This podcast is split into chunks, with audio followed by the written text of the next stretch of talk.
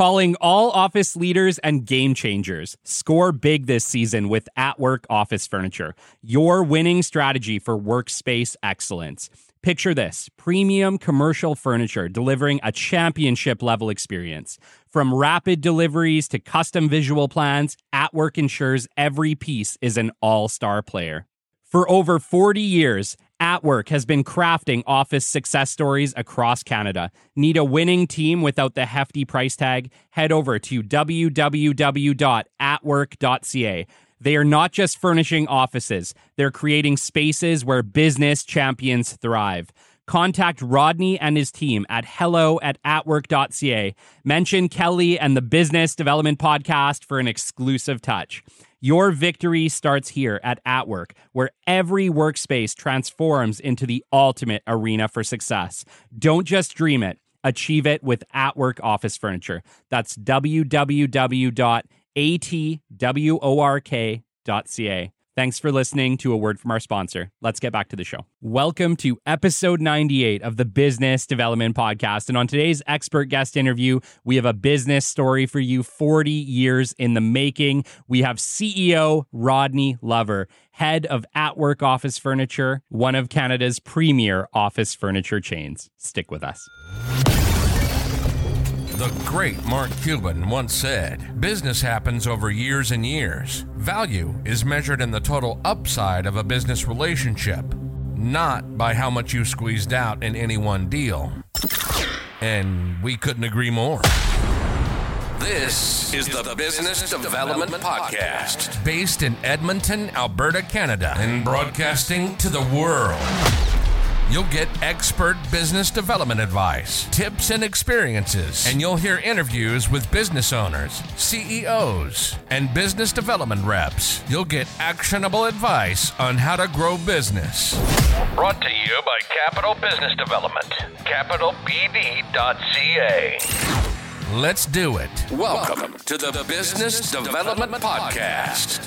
And now your expert host, Kelly Kennedy. Hello, welcome to episode 98 of the Business Development Podcast. That absolutely blows my mind. I cannot believe we are just about to cross 100. We are so excited for that uh, here at the Business Development Podcast. It's been a long time coming. Uh, not many shows make it to 100, so it's kind of a huge deal. I did notice that there was a local show right here in Calgary that recently crossed their 100, and they got news coverage for it. So I'm like, come on, give us some news coverage for our 100 episodes. I'm, I'm super excited about it. Today, we have an absolutely amazing expert guest interview. He's a fan of the show, he's a sponsor of the show, and he is a friend of the Business Development Podcast. Today, we have Rodney Lover, CEO of At Work Office Furniture. Rodney is an accomplished professional with a diverse background in business and entrepreneurship. As the CEO of Lovers at Work Office Furniture, he has played a pivotal role in establishing the company as Southwest Ontario's premier destination for office furniture over the past 40 years. His commitment to creating comfortable and productive workspaces reflects his passion for connecting people and fostering effective work environments. In addition to his role at Lovers at Work, Rodney serves as the digital mastermind for the At Work Office Furniture Canada buying group. His expertise in digital strategy and marketing consultation has been valuable not only in the furniture industry, but across various sectors. Rodney's journey in entrepreneurship and startups is marked by his involvement in angel funding, allowing him to navigate through the different stages of business development. His expertise in this realm speaks to his keen understanding of the challenges and opportunities that entrepreneurs face. On a personal level, Rodney finds joy in spending quality time with his wife, Valerie, with whom he's shared 30 years of marriage. Their three children, now young adults, contribute to the fulfilling family life that Rodney values. When he's not immersed in the world of business, you might catch Rodney at home enjoying a business book or paddling in a small lake. Alternatively, he may be indulging in his creative side by remixing dance music or hitting the back roads, combining his love for driving with the search of a cozy cafe. Rodney's multifaceted interests and experiences contribute to a well rounded and dynamic professional and personal life. Rodney, it's an absolute pleasure to have you on the show. Fantastic to be here. And uh, congratulations on almost a hundred episodes. I can't believe it. I'm sure there's podcasts out there that die before, you know, eight, nine, ten. You have been consistent. Your energy and your positivity have riddled the podcast world for almost a hundred episodes. And it's, it's awesome to listen to you and yeah, just enjoy the flow of great wisdom and, and tips, you know, that you drop. So, so fun to be here. Oh man, it's so great to have you. And you know, you've been a fan of the show for so long. We've been in contact, I think, now at this point for probably about five or six months back and forth. I think you mm-hmm. reached out kind of initially, just wanted to start a conversation, and we had a video call, and that ended that ended up leading to coaching services for at work, mm-hmm. and then mm-hmm. eventually led to a sponsorship of the show, which, as you know, I appreciate immensely. Our show can no longer grow at the level it needs to grow to keep up with the big boys without that outside funding. So being able to do sponsorship advertising with at work has been amazing, and I appreciate appreciate you and Hypervac and Maverick NDT for jumping on board and, and giving us that early support because that's really the hardest support to get for any show. It's those initial people to jump on board and say, "Yeah, we believe in what we're, what you're doing. We believe in your cause, and and we want to support this." And you know, you put your money where your mouth is, and you know, you've helped out in so many ways with the business development podcast. And I just want to say you are a friend of the Business Development Podcast. I appreciate you immensely. And honestly, I've wanted to do this show for a while. You initially told me no. you remember that? Why do I want to talk on there? but uh, it's uh, yeah, it's, it's exciting to just yeah, just enjoy some time with you, Kelly. And and as you mentioned, you know, we did have a coaching session and with our sales team and and yeah, it was it was great. You dropped some truths there and pushed us, you know, into some uncomfortable corners, and it's only going to bring us more prosperity and and excitement in the new year. So that's great. Awesome, awesome. You know what? And and I I totally feel you, and I get exactly what you're saying. Uh, you know, I as I've said, even with capital, we've been pushed into some incredibly uncomfortable corners mm. over the mm-hmm. past few months. There's been a lot of shakeups and changeups in the ways that we do proposals, which is why we redid the proposal playbook mm. from lessons that we learned. No yeah, pain, no you gain. know what? There's yeah, exactly. That's it, right? Like sometimes it's those uncomfortable corners, which is where you have to be in order to push yourself to the stage that mm-hmm. you're going or you need to go, right? Mm-hmm. I've never had an easy change. Let's just put it that way. but I've always had valuable change. And mm-hmm. so I think sometimes we have to recognize that you don't you don't evolve and grow in the easy times. You evolve and grow through the challenge. Absolutely. And and as they say, you know, you don't go somewhere different with the mindset that you have currently.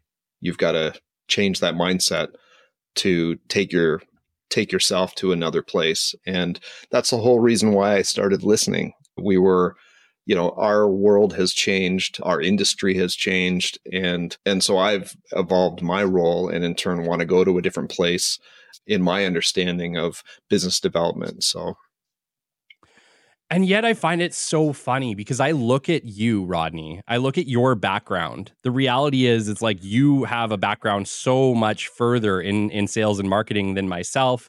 You know, you've been through the gamut. You grew up in a business. Like the reality is I should be learning from you. And so I think I think it's so funny when I look at people like yourself and Colin Harms, who's also a supporter of the show, a, a, a funder of the show, a sponsor, but also a fan. And you guys have something that I don't see that often. And it's just this willingness to be open to new ideas. And I think you see so many business owners who they've been in it for 20, 30 years. They know everything. They don't need any extra help. They don't need an outside opinion. What is it about you that opened that up for you? You know, there's a lot of people in your position, Rodney, that would say, "I know it all. I don't need to listen to this punk kid." But what? Why? Why did you get on board with the business development podcast? Is that just who you are as a person, or like how did you? How do you essentially handle that? Where, where instead of getting stuck in your head, where it's like, "I I know everything I need to know. I'll figure it out on my own." I think uh, really the the roots of that are passed down from my dad. He was always very open to learn um, when we made mistakes, it was like, okay, we didn't go to university for this. We can we can try and fail and try again. So I think that being interested in learning new things every day and being humble enough to say, I don't know everything is a great position and a fun position to grow and continue to grow until we're dead. Right. So agreed. Agreed. And, and in my opinion, you know, I mean, I, I come on here as, as a business development expert, but the reality is I am I am well aware I was only an expert until yesterday.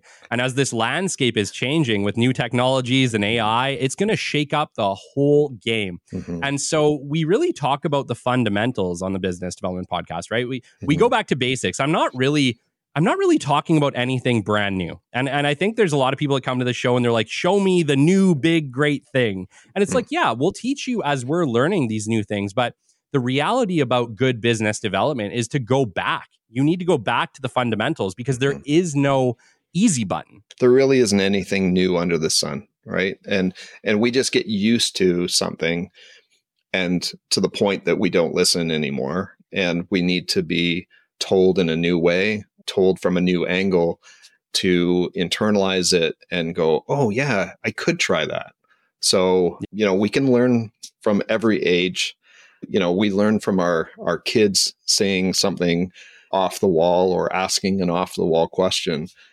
So, yeah, I, I don't profess to know everything and, and I'll never know everything, but, but it's great learning from all kinds of people.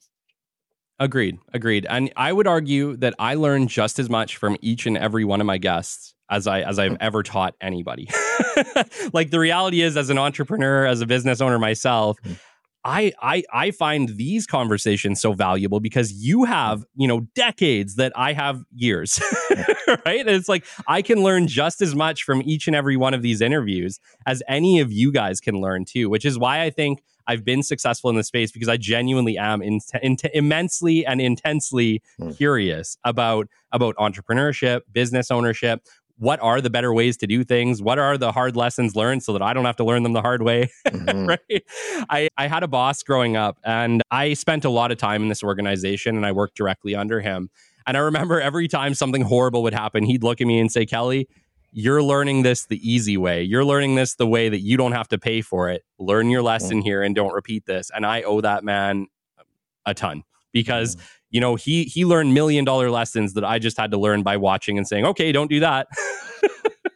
Rodney, I want you to take us into your history. Man, 40 years, 40 years at At Work.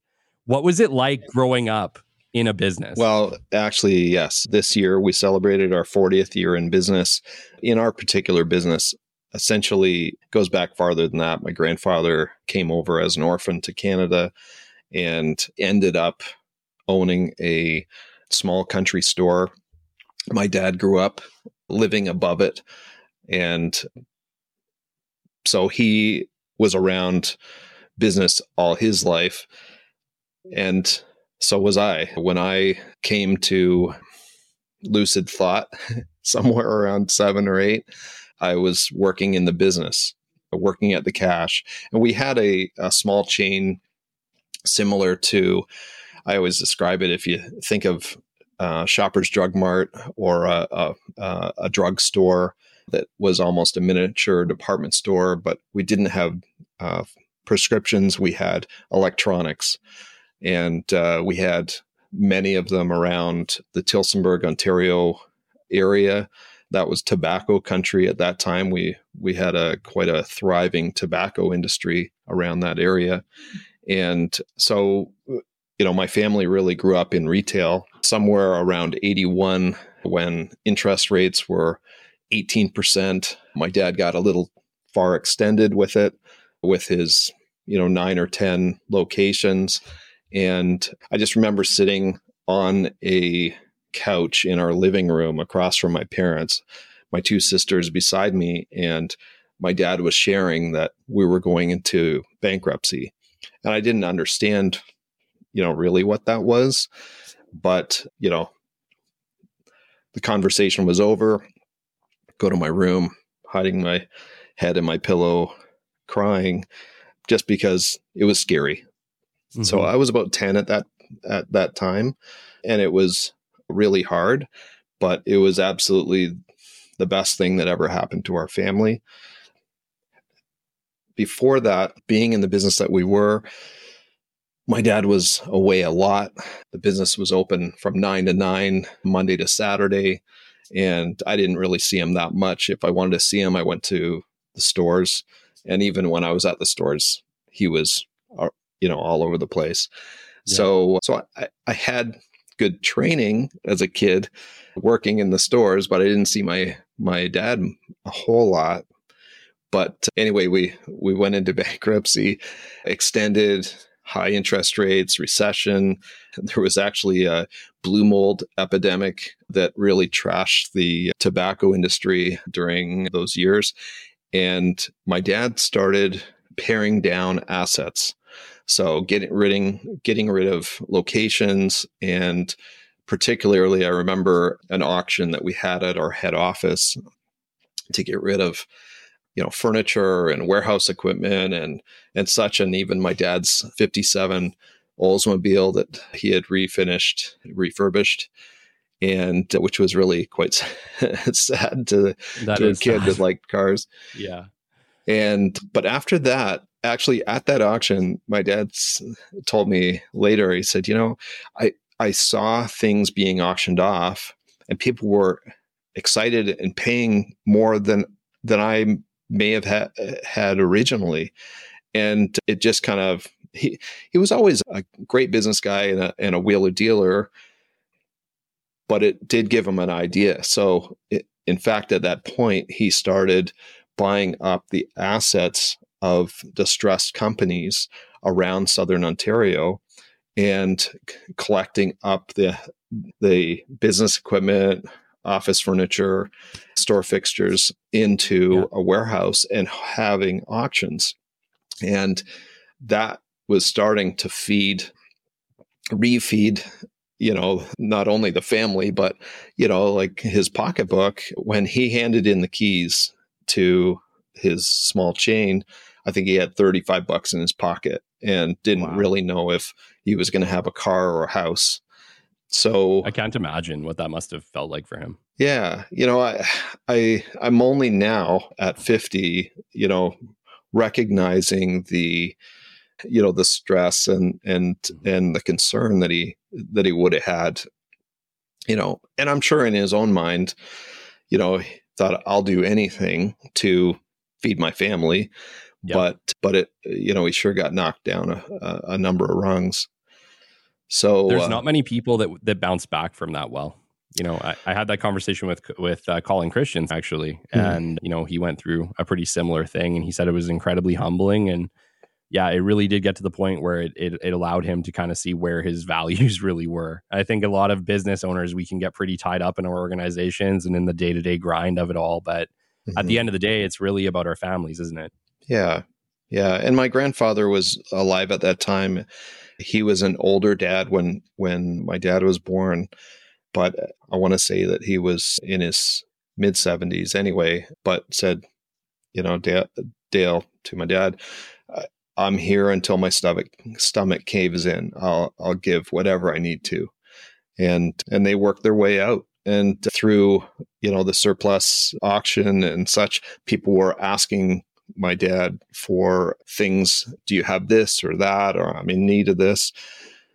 And at some point, he thought, well, I need to put it into a structure and and have open hours and and such, and not just do this every so often. And so we started building a separate business in an old wire, sorry, in an old wire factory. And rather than, you know, bright lights and the clean atmosphere of a of a department store. And that was the start. And and about that time with uh, the interest rates and taxes and such organizations were moving out of downtown toronto into the suburbs and taking opportunities on leases less leases and such. And we started buying up floors of office furniture so we really spent the first few years, uh, really started in 83, taking out large quantities of of office furniture out of out of downtown structures in in Toronto and bringing it out to you know more small town or rural Ontario and selling it to farmers and industry and, and companies. And yeah, that, that was the start of our adventure. Wow. So. Wow. And like what was the back then was like the idea of office furniture in in a home a weird a bit of a weird thing like did you guys have to sell that as an idea because uh, at that time i imagine not too many people were working from home yeah at that time the only real homeowners that were buying office furniture regularly we would get and you know we're close to christmas eh, eh, it's it would be a guy coming in and saying I, i'm going to buy a, a chair for my wife's sewing room you know and and so it was odd you know it was a, an odd odder thing yeah. to have yeah. office furniture in your house um so my gosh okay all right so so it's 1983 are you work are you working like as a, as a young young boy at this point are you working uh, in the in the organization yeah you know and and i always think that in today's day and age. And, you know, this is from my perspective and from my background. But from my perspective in this in this time, we have pretty low expectations about young people of of their productivity in life. And really, prior to that, I had had experience. We had Radio Shacks in the back yep. of our stores, and I worked in one of them at 11 you know, approaching customers, asking them what they were, uh, you know, coming in for and, yeah. and cashing them out. So I had had a little bit of training in that regard. So I think I was a pretty good help to my dad when when we go to auctions i i the help that i was was i'd plow through about $30 worth of food as i was waiting for him the snack dude with the table and all the snacks on it really got friendly with me. He was happy to see me, but yeah. but you know oh, we would awesome. we'd pop back with trucks or we'd fill our car as we you know at the end of the day and and then eventually as we had an open store work in that and I can remember you know, it might have been a year later when on a Saturday morning we were open from nine till 12. And often it was just my dad and I on Saturday. And he popped up the street to go see a friend. And I was in there alone for an hour, you know, and we weren't that busy. But I think that day I was so frustrated because the two pe- two gentlemen that came in the door and I'm alone in this, you know, twelve thousand foot square foot warehouse and and retail spot they had both had questions I couldn't answer. I could answer so much. I just couldn't answer those two questions. I'm like, my dad will be right back. Yeah. so, anyway, anyway, yeah, I, I, did. You know, weekends, holidays, and such. I, I spent with my dad or or around the business. One of the questions that I had was I, I see it a lot where people grow up in a business. They work with their dad. My dad had a business as well. He, he it was it was really just him. He was he did uh, mechanical maintenance, and so he worked for hmm. like an organization, had his own organization for years. And I remember just like you being a kid and being taken to work with my dad because he had nowhere to take me or nowhere to leave me. So I just came with him, and I'd be working in yeah, same thing like fifty thousand square foot warehouses, just hanging out, hmm. and we'd bring rollerblades and rollerblade around or whatever else. But but just to keep us like entertained, right? But it's but I grew up watching my dad and he taught me so much. But what I realized about spending all that time with my father was that that was not what I wanted to do for a job hmm. long term. And and I, I did kind of wonder, like growing up in an organization, did you ever feel the same way where you're like, hey, this is dad's journey. I don't know if this is really the one that I want to take up. Did that ever happen to you? I, I can't say that. You know, we had different facets to it. You know, there was sales, there was delivery and and the logistics part of it. There was office work uh, to be done. So it wasn't quite one thing. Not that I never had any other desire. At one point, I thought I might go into radio. Yep. I had a voice for radio, or uh, sorry, a face for radio. so I, I spent, I actually did spend some time as a teenager working at a radio station, and and realized that there the the lid the the maybe the compensation lid was a little lower than than mm-hmm. I hoped, but yeah, and I I ended up in the U.S. for school. Thought that I might get a position with a large U.S. company, but at the time that I thought that, I always thought I would come back uh, because I enjoyed working with my dad. Yeah, and all of our team, yeah. and uh, I think by ninety, you know, we might have been twenty of us, wow. and I had a I had family around the business, other family around the business, and and yeah, I did I did enjoy it. Certainly, you know, I, I, I understand, you know, Kelly, that not everybody, you know, is attracted to what their parents do, but everybody's got to find their their niche, right?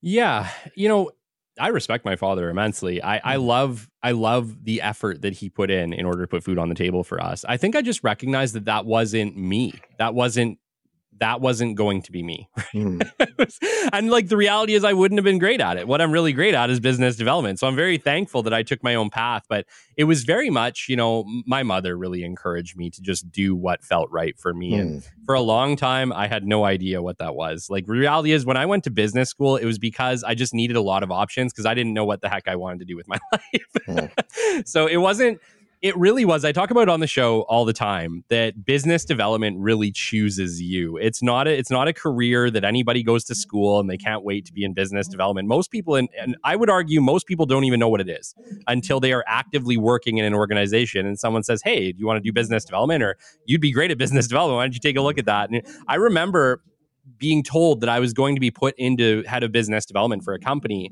and having to Google it because I'd never even heard the term before. And I'd already been through business school at this point.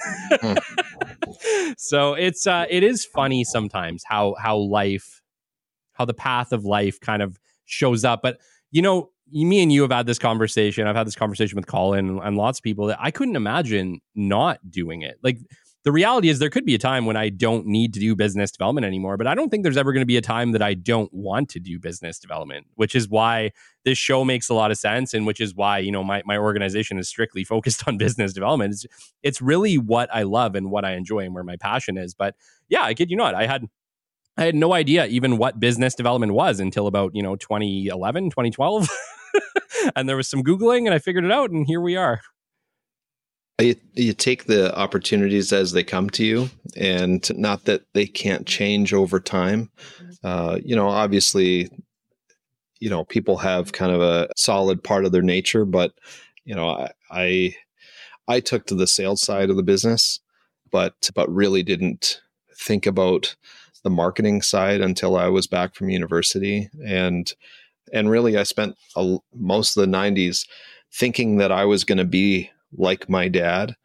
And there was a time that that, you know, came to a head and I had to admit to myself that I wasn't the same person. And, mm. and I mm. kind of understood that, but even my dad said, you know, I, I'm, I'm realizing you're not me, you know, and you've got, not that we didn't realize that each of us had different talents, but but I think at the time that we were having that conversation, prior to that, you know, he was thinking, this is how my son's going to be. He will do things the way I have done them, maybe with some new, uh, you know, little flavors, but he will, you know, work the business the same. And, and really, we were having that conversation when we figured out that that wasn't the way it was going to be. And, mm-hmm. and I needed I needed different people in my life to make it a success. Yeah. And one of the things that I wanted to talk about, obviously, is that you were in business long before the internet, and the internet changed everything. Mm-hmm. right? Your dad couldn't have seen that coming. Right. And just like right now, there's things that me and you can't see coming in our mm-hmm. organizations the way that they operate today that are going to completely flip everything we do on their heads and our sons are going to have to figure that one out right? Absolutely. Yes. But it's it's crazy because it's like you can only plan for what you understand and we live in a time now that every 20 years what we understand is flipped completely on its head. Yes. Tell me a little bit about what it was like, you know, taking at work from a brick and mortar to to an online stage. Yeah, you know, I, I imagine you spearheaded that whole thing. What was that like for you? Yeah, I I got out of university in the early '90s. I have a friend that is considered internet uh, trademark expert, and both of us got into the marketplace about the same time. And and I say that about him because really in the early 90s it was the thing that all the older people in business give it to the young kid. You know it, it's it just wasn't fully understood. It was new technology. You know the kids understand this.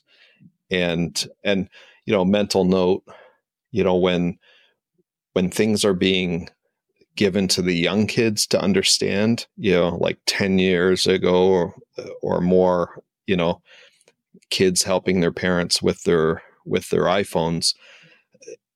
Yeah. It very well might be a big deal, you know. So so really when I came into the business after after being away, you know, I I was kind of taking over the marketing and and had some some different ideas and and and learning what was working at the time and the internet was starting to be a thing so okay let's you know make a website and and so it, it's been over time you know understanding okay this is what we can do. This is what is actual return on investment in this new technology. And and so over time we've certainly taken advantage of it. I was an i was an early Google user.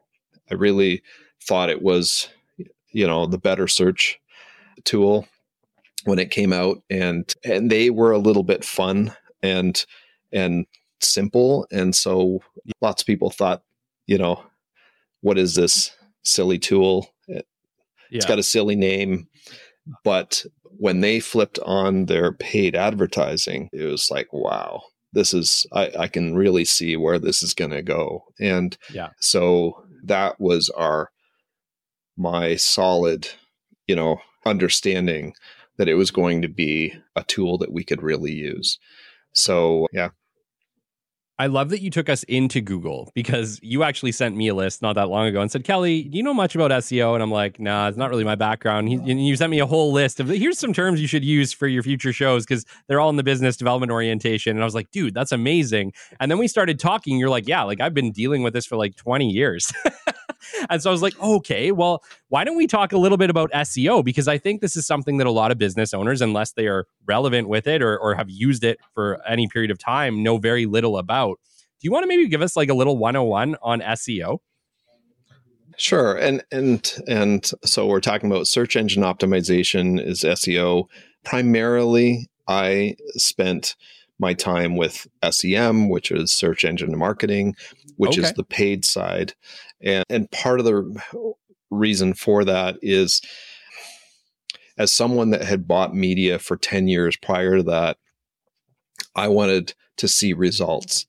And when you're, you know, even in the early days, when you're trying to game Google and get into the search terms, it could be weeks, it could be months before you showed up.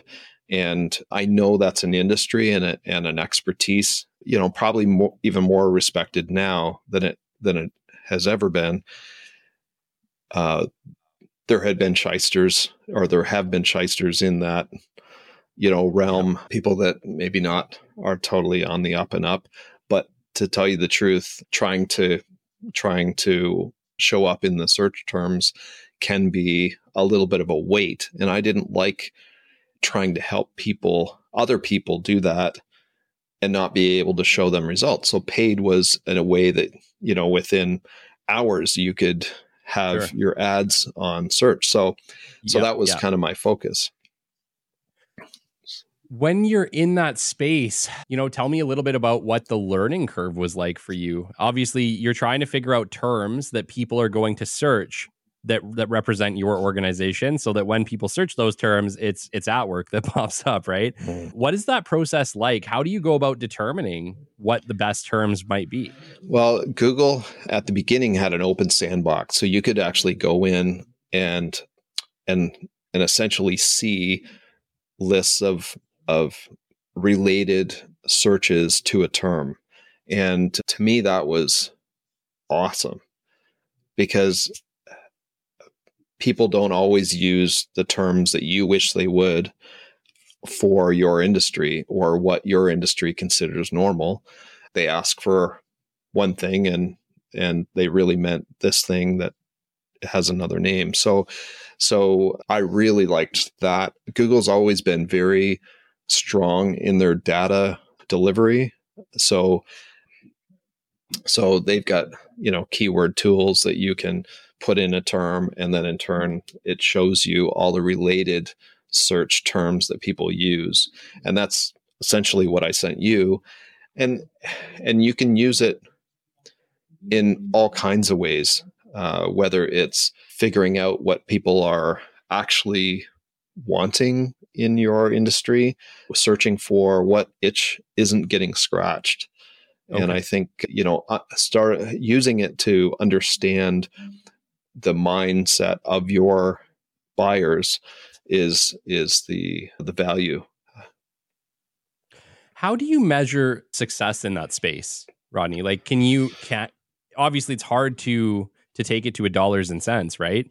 In that particular case, are you determining value based on where you're placing with each search? Or how do you determine whether or not you're getting the best value out of that or not? So I took over our marketing when I was in my 20s, and my dad is shrewd and although like joyful, cheerful, friendly, he also asks, you know, each dollar where where it's going and when it's coming back, you know. So yeah. so, you know, I had that training and when I got into it, into Google marketing, and of course, you know, okay, you're spending this. How am I getting it back? Now, at the time, they were going up against traditional marketing. So, newspaper ads, which are very hard to track unless you're putting a coupon in, which yeah. we didn't do. Yellow page ads, which, you know, you could you could certainly track phone calls in.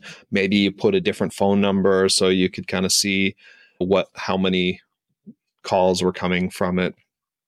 But you know the theory of the online was that they could track right from click to sale if you had an online store. Now it took us a number of years to get a real serious online store that we could essentially track that. But that is the beauty of online marketing that if it's a fully online trail from bot from you know discovery click to to checkout that yeah. you can see the return on investment amazing yeah and for me like metrics is everything, right? I talk about mm-hmm. it on the show all the time. Like if you're not tracking your metrics, how do you know where the heck you're going, whether you're performing or not, right? And so I talk a lot even to my business development specialist where I'm just saying like, look, just track your weekly results because it all is data. Like we've gotten to the point with capital now where we can look at a client and we can say, okay, based on the data that we have, we can guarantee this number of results with this amount of effort. We'll aim for whatever you want, but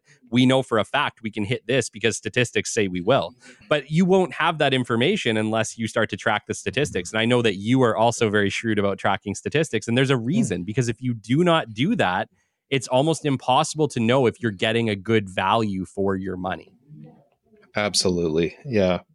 Yeah. Tracking and feedback. The feedback loop is so, oh gosh, so amazing. You know, they say compound interest is, you know, the, the eighth wonder of the world or whatever. Yeah. but the whole reason why it, it is uh, valuable is because there's a loop. There's a loop. And so with feedback, you can make adjustment. And like I I've even done it in my personal life. Something that was a real game changer for me was journaling.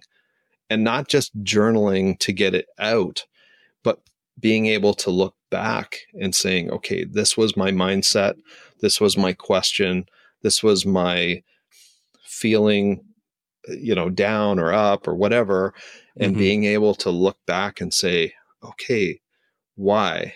And and so what what do you do with it? I I've got so many calendar reminders now, even just hey, book a vacation because you know at this time of year because you know I recognize that the end of September is always kind of a down for me. So I've got yeah. something up ahead, but that came because I was able to look back and see you know what happened. So the feedback loop in marketing is is you know the same. You're you're tracking through seeing what worked and and then trying to build on that. Yes. I i love that you talked about journaling. When did you start journaling? Oh, i i journaled a little bit in university but it was probably into like i was probably 30 something uh before i really took it seriously and i'm not yeah. i'm not incredibly disciplined about it but i i i just do it in the morning as you know as i've got thoughts or as i notice something in my life or have to work something out in my in my mind the function of writing of course is really helpful yeah i i I, I'm bad about it. I need to start journaling. You're not the first person who says it's valuable. And I'm like, ah, I really should just listen and start doing it. I, I hated writing growing up because my hand would cramp. And so mm. as a kid, I just hated writing. And so I take so, it's so funny because I take so many notes all day long. I'm taking notes literally right now, like during our conversation, because I take notes all the time. Mm. So I've learned to, to, to write but journaling about my thoughts, my feelings, things along those lines hasn't been something that I've explored much. And it is something that I'm starting to realize okay, I think there's some value here. I think I need to start doing this. What I tend to do is I write goals. So I have my notepad. I literally go through my notepad every single day. I have new page every day for different different things, whether I'm doing client meetings or whatever else. Like just like you, my calendars are packed full of meetings all week long. So I live off my calendars and I live off my my my notebooks, and I usually go through three or four of them uh, a year. But yeah, like what you're saying ultimately is is that there is value in in just writing just writing what you're feeling. It doesn't have to necessarily be about business or your goals for the week or whatever else. Can you explain to me a little bit about what you write when you journal? Sure. I i have a prompt that i do you know three things i'm thankful for for and that's just you know to to get my juices going. And then you know really i'm just writing okay sometimes i'm copying down things that happened you know maybe we're on a trip or we did something on the weekend or whatever just to record it and you know maybe process it. But then you know there's eh, you know interests in housing market economics, you know, just passions that I have that, you know, I'll write down a thought and kind of work through it. Yeah. You, you talked about goals and, and, you know, you hear goal setting and such, and it's like, how do I even enter that space to attack it? And one way I have, and I thought I'd just share, is something that's really great is Zig Ziglar's Wheel of Life and it's a multi spoked wheel essentially with different areas of your life mapped out. So there's career, financial, spiritual, physical, intellectual, family, and social. And and there's different ones, different names for those spokes sometimes, but I found it really valuable to kind of break up your life into those spokes and see you know what your goal in those areas are. It's just a just kind of the next step. Uh, uh, sometimes when you're given such a large task it's hard to imagine or even you know get your head around where to start but yeah. that's a great w- place to start is the wheel of life. You know you you run a pretty massive corporation.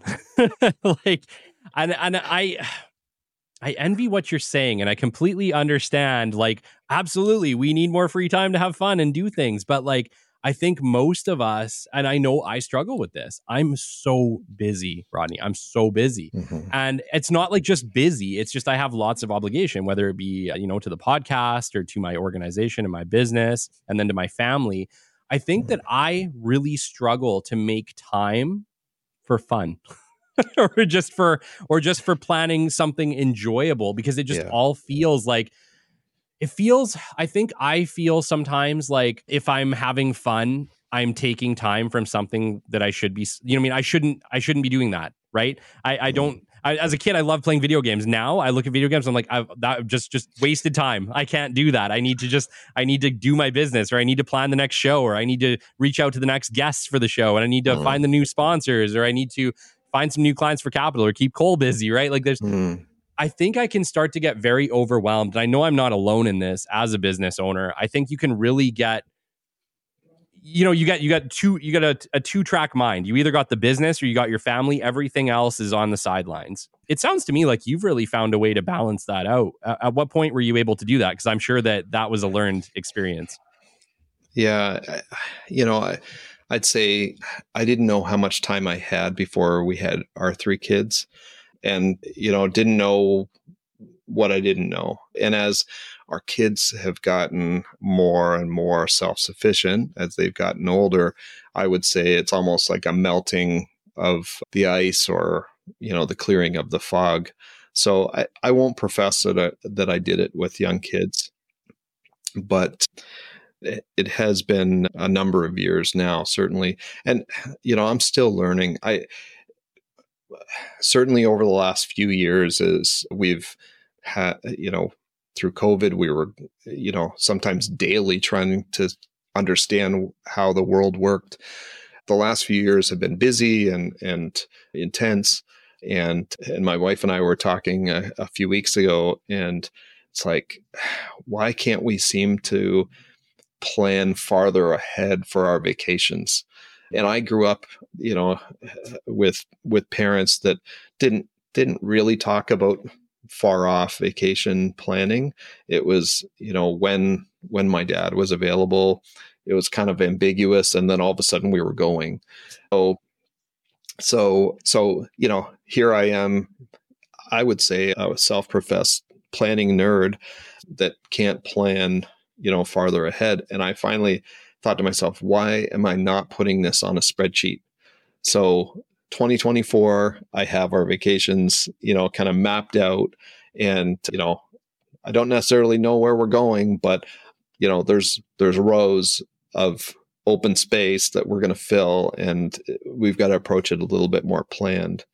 So as far as getting time, like I, I've been an early riser for years. So that was my kind of quiet time before the kids got up.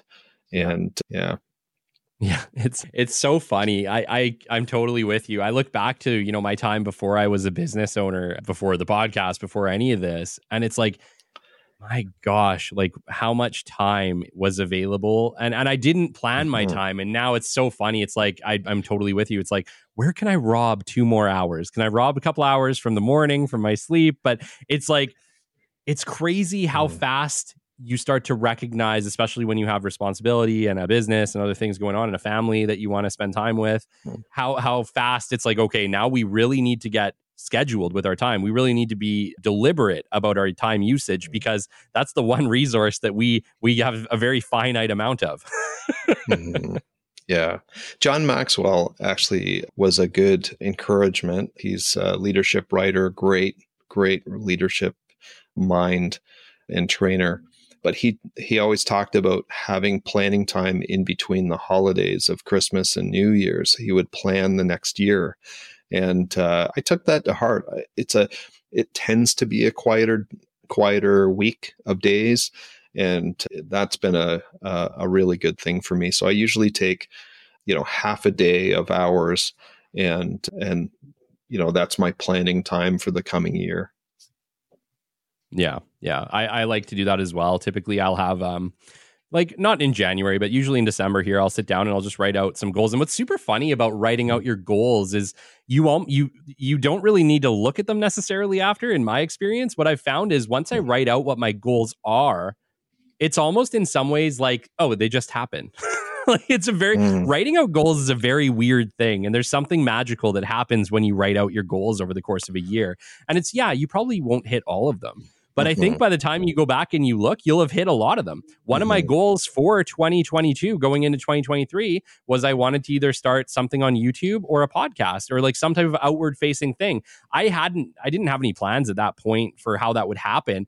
And it just kind of did. It's a very mm. weird scenario. But yes, I'm a huge advocate for writing down your goals for the year, even if it's just a quick exercise that you write out 10 or 15. Mm-hmm. There is something magical about goal writing and it does work.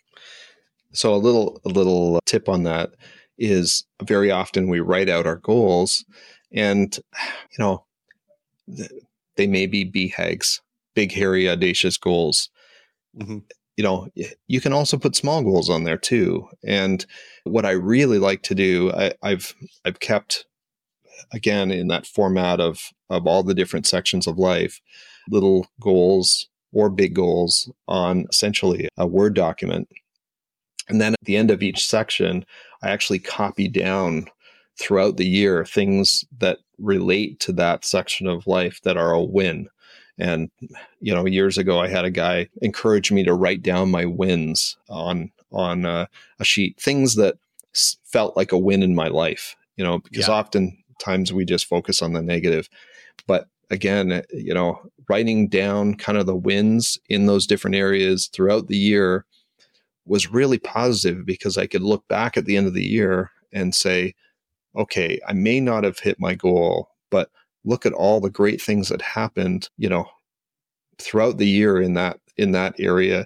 And uh, a few years ago, I added a kind of a first of the year temperature gauge of each of the sections, so I could kind of see, you know, what my next uh, year's temperature gauge how it related, you know, or compared to them. But anyway, just to say, you know, not just goals throughout the year, you know, looking at them, but also the little wins, writing them down so you can focus on the positive and the uh, things that are happening in your life, the blessings that that are mm-hmm. are coming, but you may not remember months later.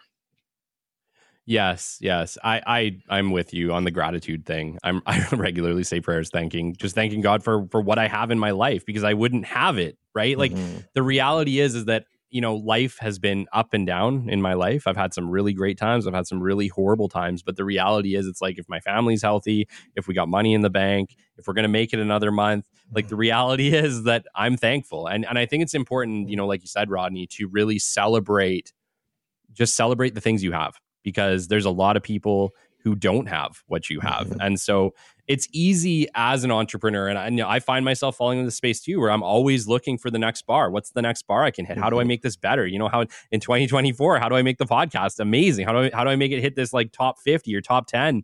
And we're always shooting for that. But it's like the reality is sometimes you got to look back and be like, holy cow, like look at all the things that we did. And it, it is easy. It is easy if you get into that forward thinking flow to not celebrate the small wins. Have you have you found that that's been a challenge for you, or was that something that you were able to kind of figure out along the way? Yeah, I don't think I've had a challenge celebrating the wins. Um, but more so uh, like the ambition side of it. You know what I mean? It's like yeah. the wins they come, but then it's like what's the next bar? Have you found a way to kind of be like, okay, like I'm actually really good with where where we're at today. Like I'm just going to be thankful that this is where we are yeah, I guess if you're not growing, you're dying, you know, and, and, you know, after 40 years in business, like, you know, we, we could be comfortable, but, you know, the reality is rust never sleeps. So, you know, you're either growing and getting a little better or, you know, you're not. So, yeah. With an organization like atWork, obviously, you know, what does a planning what does like a next year planning session look like for you guys? How do you guys make sure that you guys are staying ahead of the curve? Wow i wouldn't say you know it's a it's a solid you know planned week that we do that. We're just always talking about okay you know what what's what's new? What's what's the market telling us? What are our customers asking for? So it's a lot of listening. So uh, yeah. you know, and and you know, obviously we've got our planning tools and we work to those, but but I can't say you know it's uh it's an intent, uh, you know, planning. Maybe we yeah. should. Maybe that's a weakness. well, yeah, that and you know, I don't know. Maybe not. I think it just depends on what the goals are, right? You know, speaking to to atWork, the quality of your products is amazing, and thank you so much. Rodney sent us send us uh, an office chair and a desk for for our den. It's been absolutely amazing. It's a shared workspace now for me and Shelby. We absolutely love it and incredibly high quality, incredibly well done, and the care of the atWork team was great. And I'm not just saying that because you sent me a desk. I'm saying that because it truly was great. We um, really have some and, awesome manufacturers that we work with. Lo- loads of them Canadian, U.S. You know, made ar- other items made around the world too. But we, uh, I guess, uh, in our minds, we're curators, and and that's you know a real desire of ours that when we sell something, provide something, that it gets used for you know 10 plus years. Yeah, no, and, and incredibly high quality and beautiful. it makes our den. It really makes our den pop. Nice. And, and you know, I wanted to I wanted to speak a little bit to that because we are talking to a lot of business owners who are working from home who may be just working from their kitchen table or who may like the reality is that I've worked from wherever I could work for the most part most of my life that before we had the you know the the desk that you sent us we had just like an old essentially like an old file cabinet style desk that we picked up at a at a I think Shelby she loves thrifting so Shelby will come back and be like hey I bought this thing. And it's like I think we're just using a thrifting desk which was awesome but did the job. But you know what i can say is the quality of the of the furniture that you work in on a day-to-day basis is important and you don't realize it mm. until you get something nice to work in mm-hmm. so yeah. what would you say to some of those people working from home right now well that maybe you're working from their table yeah i, I think that uh, yeah it's something that we don't really think about but when you when you go into a new apartment or buy a new home how do you interact with that space? A lot of your interaction is actually using the furniture that's in the rooms. And so furniture is really important. And yeah, you know, that's that's the world we live in in the commercial sense in in an office. So, you know, oftentimes people are interacting with the furniture that we're providing maybe even more than they are with the furniture than that's in their home and you know or sitting in a chair for hours. And so it is important important support important to feel good in it you know and, and we believe certainly that the style makes you know a feeling. And in turn you know your office looking modern looking good feeling good feeling comfortable has an effect on your productivity Yes, 100%. And actually, one of the things that I would speak to in that front would be before the days of working from home, we went to work and we worked at our offices. And most of our offices were outfitted with office desks and chairs and everything else, right? And so we have this weird thing as humans where when we get into a space that we recognize is used for a purpose, we can switch into a mindset where we mm-hmm. you you know we, we turn on, we turn on. We're able to work better in, underneath that scenario. And I think when everyone went to work from home, and I am I'm first person to say I struggled working from home. It took me months, and I hate to admit that. It took me months to get to a point where I had a space where I could associate as work in my own home and mm-hmm. still turn on the way that I could turn on at an office. And I think that having nice office furniture in a space in your home that you designate for work has the same effect. It allows mm-hmm. you to sit down, turn on, and your productivity goes through the roof. Mm-hmm. Yeah, and uh, you know, you can at the end of the day, you can leave things on your desk and shut the door and and yes. be in a different mindset, which is really positive. Yeah, and it's something that like I don't think anybody had to think about except for with COVID, right? it just shook everything on its head. Tell us a little bit about what that experience was like for you and your team. Obviously, you know, you have an, a you have a beautiful online presence. You have one of the most beautiful furniture websites I think I've ever been to, Rodney. You you absolutely kill it. I love it. But you also have massive brick and mortar stores in Ontario. What was COVID like for you guys and your organization? Obviously, I'm sure the the home sales probably went up through the online, but what was that like managing large retail chain stores? Yeah, our, our showrooms were important before COVID, you know, lockdowns for sure. I would say somewhere in the late 90s, early 2000s, we transitioned to have outside sales teams. So not only did we have showroom and inside sales, but we had outside and and that quickly included designers, interior designers on staff where a salesperson or a salesperson and a designer would go out into the community, go to an office, walk, do a walkthrough, discovery, measure up, and and have us give them designs back for their office. So, so let's say you know prior to 2020, you know we were very much either in showroom or outside sales.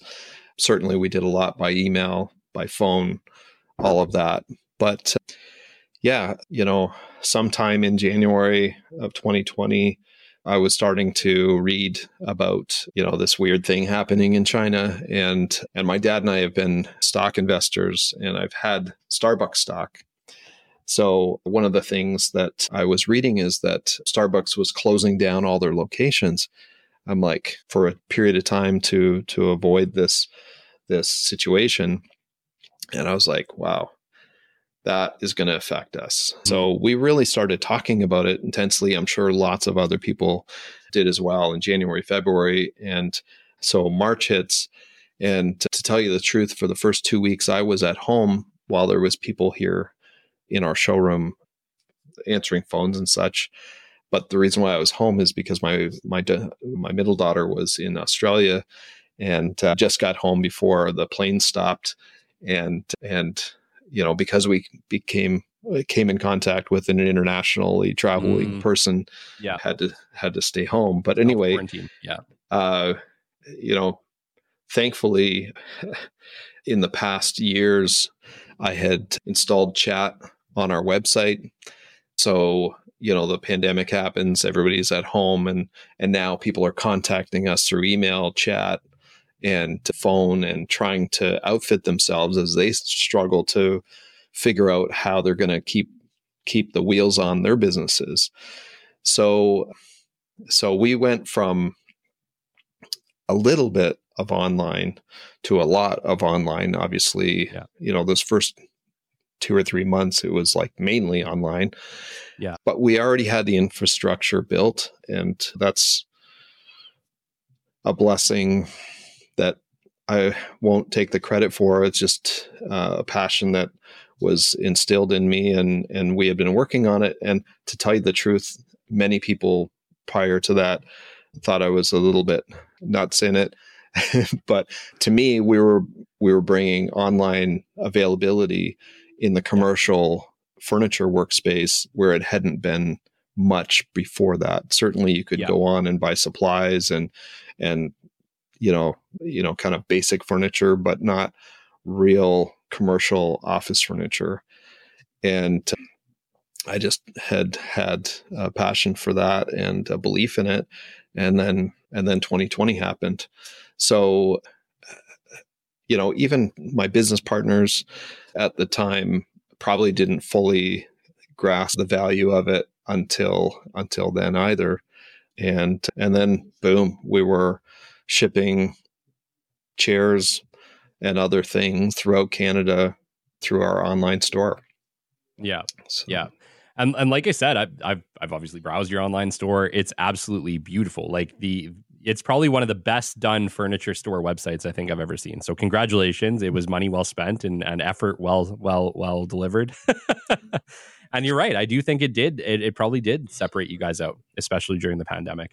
You know, one of the things that I wanted to talk to you about was, you know, we talked a little bit about it ahead of the show, but we mentioned that ultimately most of the work you're doing is B2C, right? Like at the end of the day, even though you're selling business to business, it's it's to an end user per your per your point. So it really does fall into that B2C space. B2C is something we don't talk about much on the show. And the reason being is I'm not a B2C expert. That's just not my space. Mm-hmm. It's B2B, it's relationship based selling, it's repeat business, that sort of thing. And with you, it is too, but it's still a little mm. bit different. Could you maybe give us some tips on how to effectively market B2C for some of our B2C listeners? Hmm. I guess we've always had uh, a little bit of a B to yeah B to C mind um, when it comes to to what we're in. Uh, but we have custom you know customers and clients that have bought from us for 30 plus years. Uh, yeah. Maybe their buyer changed, um, you know, but the company's you know been with us for many many years or decades or a decade or five years and we're seeing them every few months you know or they're contacting us every month as you know they may be a facility manager that's outfitting outfitting their teams but they're still people. And so you know we all know we research online so that's a place that we've concentrated on. I think i i think there's a lot the same. And and again you know whether you're selling in business or to somebody at home they're real people. They've got you know needs and and it's you know yeah, you're developing a relationship. It, it's about trust and follow you know follow up and and doing the right thing when things go sideways. Yeah. Yeah. No i love that. I think one of the challenges that i've always kind of seen on the b2c front is just that. It's like, how do you develop the relationship with somebody if you only necess- maybe you only sell something to them once every two or 3 mm. years the relationship becomes a lot harder to manage and a lot harder to develop. What are some of the tactics that atWork has has utilized to keep that conversation going to keep that interaction so that that customer even if they're only buying from you every two or three years you're still in contact with them you're showing that you care you're showing that you stand behind your product? What are some of the ways that you've been able to do that with atWork? Well i think being real up front being real people and to not over promising, you know, begins that journey with them. We do have regular regular email come with our customers, you know, where we try not to only talk about product because yeah, you know, the buying cycle is only is is is a certain length. People don't wake up every day and think, "Gosh, I can't wait to buy a filing cabinet." You know. although when i have bought filing cabinets it's been it's been an intense search. It's like oh i want the best one. I want the one that's going to work best. Yeah it, you know it's not a sexy product right? So it's not naturally attractive and and so we like to say we're putting the fun in furniture, yeah. I guess. so, well, I, I was going to say I've met you and Eric, so I think you guys are probably putting the fun in furniture. One of the things that I wanted to talk about to you with that work, uh, you know, is the design side of it. You know, you guys offer offer design, you know, to any to any company who's looking to to design a full office along with the along with the office furniture purchase. Do you want to speak a little bit about that? Because I think that's super interesting. Sure. Uh, yeah eh, you know, we we did it, but we didn't do it formally for many years. And somewhere around 2000, we had a, a gentleman that couldn't work uh, as intensely as as others uh, would due to some health issues. He said, "Rodney, you know, I think I can be of value in behind the sales team and you know lay out offices and such." And we're like, yeah, that's a really good idea. Okay, do that. And he had a bit of humor. So he'd always try to put a little strange thing in his drawings. It was kind of fun. But anyway, that kind of kind of put us into office design. I know there was other people in it uh, prior to that, but it was a, a newer thing for us. Uh, since that time, uh, we've certainly been much more involved in in design. Um, we're still primarily space planning. We don't do necessarily floor to ceiling, but we have designers come to us who are doing the floor to ceiling and will look after the space planning and furniture. But yeah, we'll we'll go into a space, measure it up, and then, you know, with our quote back and proposal, you know, customers are seeing a layout and oftentimes you know a render of the space so they can visualize it you know people are visual so you know yeah. being able to give them that you know really makes it tangible before they're going to invest all those dollars yes and and i think the important thing is that you know people that are designing a space or business owners right are are looking at a space and it can be hard to see what what would work best in that space if you don't know what mm-hmm. you're looking for right like in a situation like that the reason i see this so valuable rodney is that they could come to you and say you know in this space we're going to use it for x purpose and we're probably going to seat x number of people.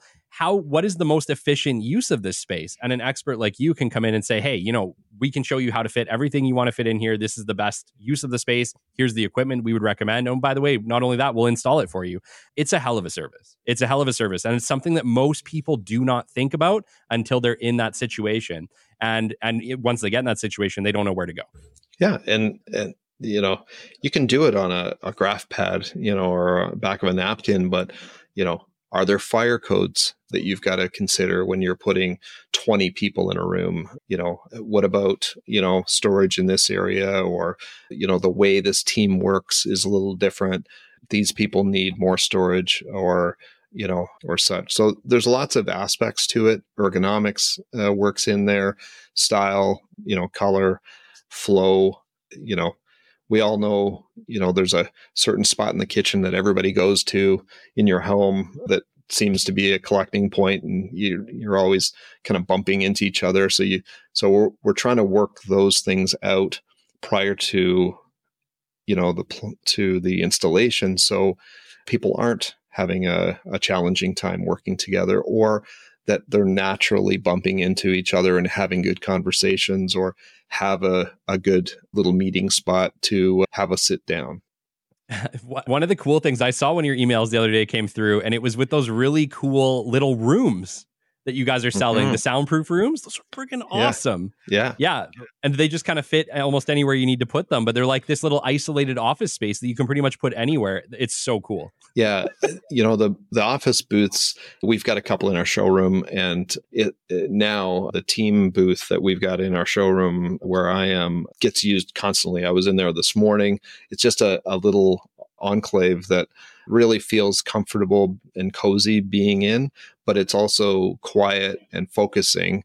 And we've got them from one person to six. And yeah, it's a great, great space to work. Wow. Yeah, especially in an open office. An open yeah. office when things, you know, you need a, a quiet space and not disturb the other people that are trying to knock knock it out. And they can be uh, certainly less expensive than a, a renovation or adding a room into a room and maybe you don't even own the space. So you know anything that you build you'll be leaving behind if you move. These are a great investment. I was actually so you know obviously i'm in podcasting so i was yeah. looking at it from that kind of standpoint. I was like man that would be a great little soundproof room that you could create for your podcast session. Totally. So if we got podcasters listening, go go to atWork, check out these little soundproof rooms. I feel like you could you could put a couple things on the on the walls, and you could have this like perfect little soundproof space to do your shows from. totally, and and they absolutely have gone to homes amazingly. So yeah, yeah, I believe it. That's super cool. Well, Rodney, man, I appreciate having you on the show. You know that with this show, we're always trying to educate and inspire, right? That's what we do mm-hmm. here on the Business Development Podcast. You've been in business a long time. You've been an entrepreneur literally your entire life. It's January. This show is coming out in January. We're, we're recording it right now on December 15th, but it's coming out, you know, mid January. And, you know, we want to inspire some entrepreneurs. Um, you know, what's the best piece of advice? You know, what would you what would you say to a new entrepreneur who's maybe on the fence and they're looking for that little kick in the butt? How how might you inspire them to take that leap? Hmm. Oh man, would I be inspiring? I guess I would be pressing them to do market research. You know, ideas are easy, execution is darn hard. And so, you know, having an idea is awesome. You know, being able to take maybe two separate things and put them together. And I remember reading a, a creativity book years ago, and as it talked about bringing ideas, uh, you know, to synergy, it kind of gave this little cartoon of a dumb idea, and it was a pizza delivery guy that was also a taxi driver, and the and the person in the back was having to go around, you know, as he was delivering pizzas. But really, years later, Uber and Uber Eats came out, yeah. you know, and so so anyway, ideas are easy. Execution is super hard. And I was in angel funding for many years and, you know, watched startups who were, you know, trying to act on that awesome idea. And, you know, it is a slog after that. So do your research up front so your trajectory is at least towards success rather than you know running with this this cool idea into an area where no one's going to pay you for it. Yeah. Yeah, and I think too it's also important and I see this with a lot of startups is they have this really great idea but they're not really, you know, at some point your great idea has to make money. right? It's not a you're not going to change the world if your product is not sustainable if it doesn't make money. So it is really important that you guys figure out okay, not only is this feasible and I can make it, but I can actually make it and sell it at a profit and somebody is going to buy it because mm-hmm. I'm sorry, if your product doesn't have a profit to it, if you're not making money with it, it's going to be really, really hard to keep your ideas moving forward, if not impossible. Yep. Well, that's it, Rodney. This is the end of episode 98. It's been an absolute pleasure having you on. You know, we have a ton of people listening to the show. I hope all of them go and check out atWork Office Furniture, mm-hmm. atwork.ca. Rodney has amazing stuff. His online stores are amazing. You're in Ontario. I did notice that you now have an office either being being built in Edmonton or something along those lines. What's going on with atWork in Edmonton? You know what? Edmonton has just been good to us. We've had you know, so many from the area reach out to us and connect. We do deliver across Canada and into the US occasionally, but but we're really physically we're in southern Ontario. We have install partners across the country in Canada and really deliver, you know, install right from Vancouver to Halifax. Right now we've got some things going up to Yellowknife, but Edmonton, I know there was a reception desk ordered yesterday from Edmonton. So there's there's good people everywhere. And I always think, you know, not everybody in every community has a resource like this. So a resource like us, I guess. So we love outfitting working people right across the country. Yes, yes. And like I said, amazing. The delivery was perfect. The organization, everything that needed to happen to get everything here was done and it was it was awesome. It was awesome. And I appreciated that immensely. Thank you so much, Rodney. Thank you for being a supporter of the podcast. Thank you for being a friend to us and and to me and and and for the beautiful office furniture you sent us. Very, very kind. And Rodney also sent us these beautiful Christmas cards. He's got some sweet Christmas cards going out and man, I appreciate you. Thank you so much for everything you do for the show. And, you know, our, our listeners appreciate you as well because they, I think they recognize that we're at a stage now with this show that without people like you, without sponsors being able to help us take this to the next level, it's, it's hard. But you know what? We have sponsors. This thing is going to the next level. And I am super, super excited about what 2024 will bring. We're going to do some big stuff with the Business Development Podcast. Thank you so much. Until next time, this has been episode 98. We'll catch you on the flip side. This has been the Business Development Podcast with Kelly Kennedy. Kelly has 15 years in sales and business development experience within the Alberta oil and gas industry and founded his own business development firm in 2020. His passion and his specialization is in customer relationship generation and business development. The show is brought to you by Capital Business Development, your business development specialists. For more, we invite you to the website at www.capitalbd.ca. See you next time on the Business Development Podcast. Business Rockstars. We at the Business Development Podcast humbly invite you to be part of our journey. Despite our global reach spanning over 130 countries and our status as an award winning show, we remain committed to delivering valuable insights and engaging content to our audience of decision makers. With two episodes released every single week and a back catalog of over 100 episodes, we strive to provide our listeners with the latest strategies and trends in business development and business growth.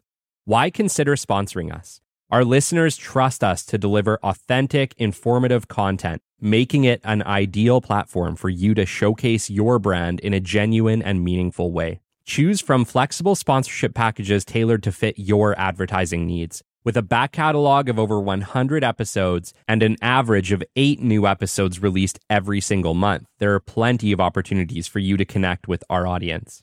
If you believe that your brand aligns with our humble mission, reach out to us at podcast at capitalbd.ca. Let's start a conversation and explore how we can collaborate to elevate your brand together. Thank you for considering us. Send us an email at podcast at capitalbd.ca and let's partner for the future.